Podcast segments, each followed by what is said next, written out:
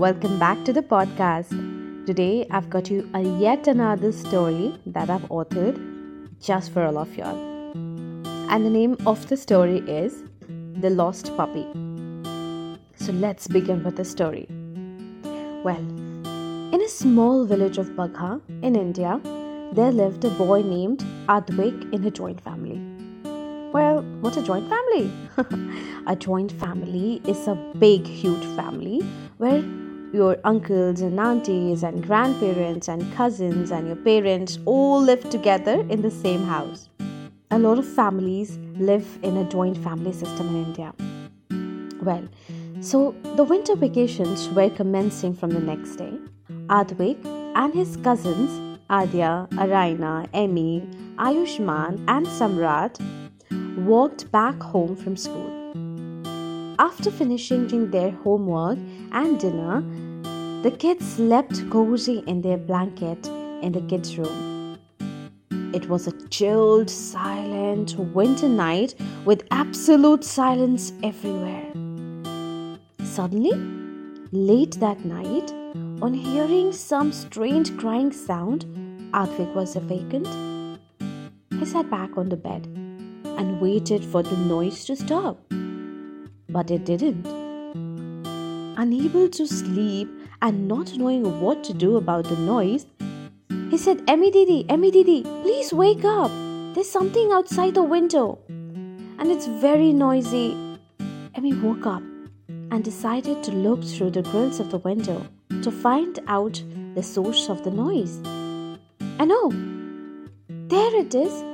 Um, a small puppy all alone. Just by himself, moving here and there. He looks lost, hungry, and cold, Advik. Emmy really felt pity on the puppy. So walked the other cousins too. And soon all of them were at the window grill, pitting on the puppy, setting plans what to do and how to help the puppy. Just then, the room lights were switched on. The kids got very scared. It was Grandpa, the strictest person in the family. Mm, the grandfather was a very strict man. What's going on there in the middle of the night? Why aren't you all in bed? He asked in a very strict tone.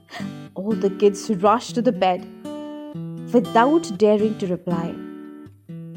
Grandpa switched off the light, closed the door, and left. The kids couldn't still sleep, especially now after seeing the poor lonely puppy in need of a shelter. I'm going to tell Grandpa about the puppy. I don't mind getting scolded. The puppy needs help, Advik said. Let's go, everyone, said Emmy Didi. Since Grandpa was still awake, kids rushed to his room, knocked, and opened the door and told him all about the puppy. And to their surprise, Grandpa himself opened the main door and got the poor little puppy inside the house very quickly.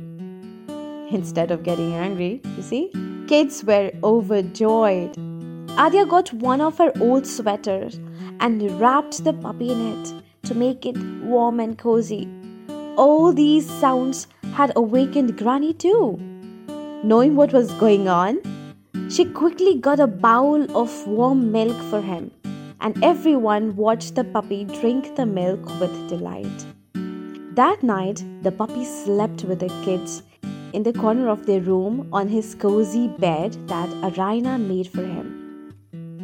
Next morning, the puppy jumped from one bed to another bed and woke the kids with his cute, mild barks.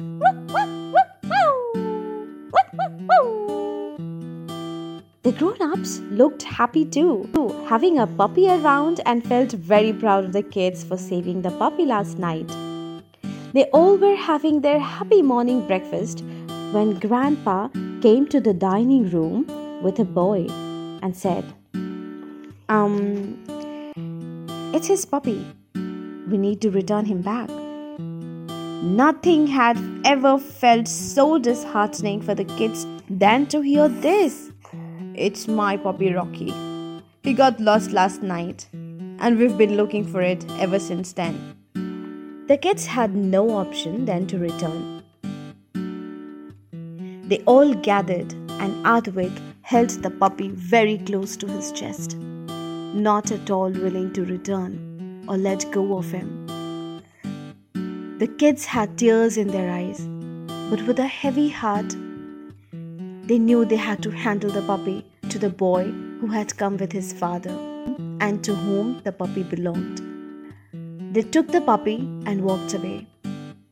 But no sooner did they reach a certain distance, the puppy jumped out of the boy's hand and ran back to the kids.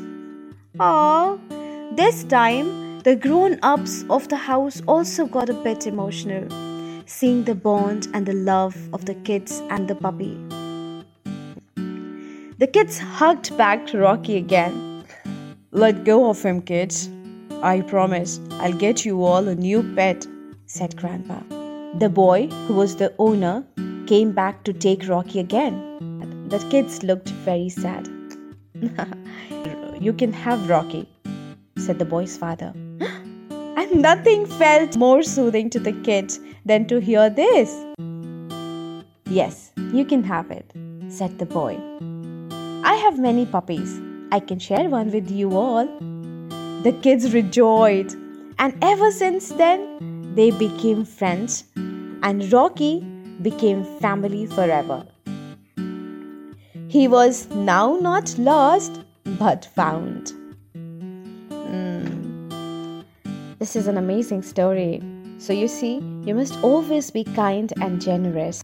Being kind and generous makes you a better person.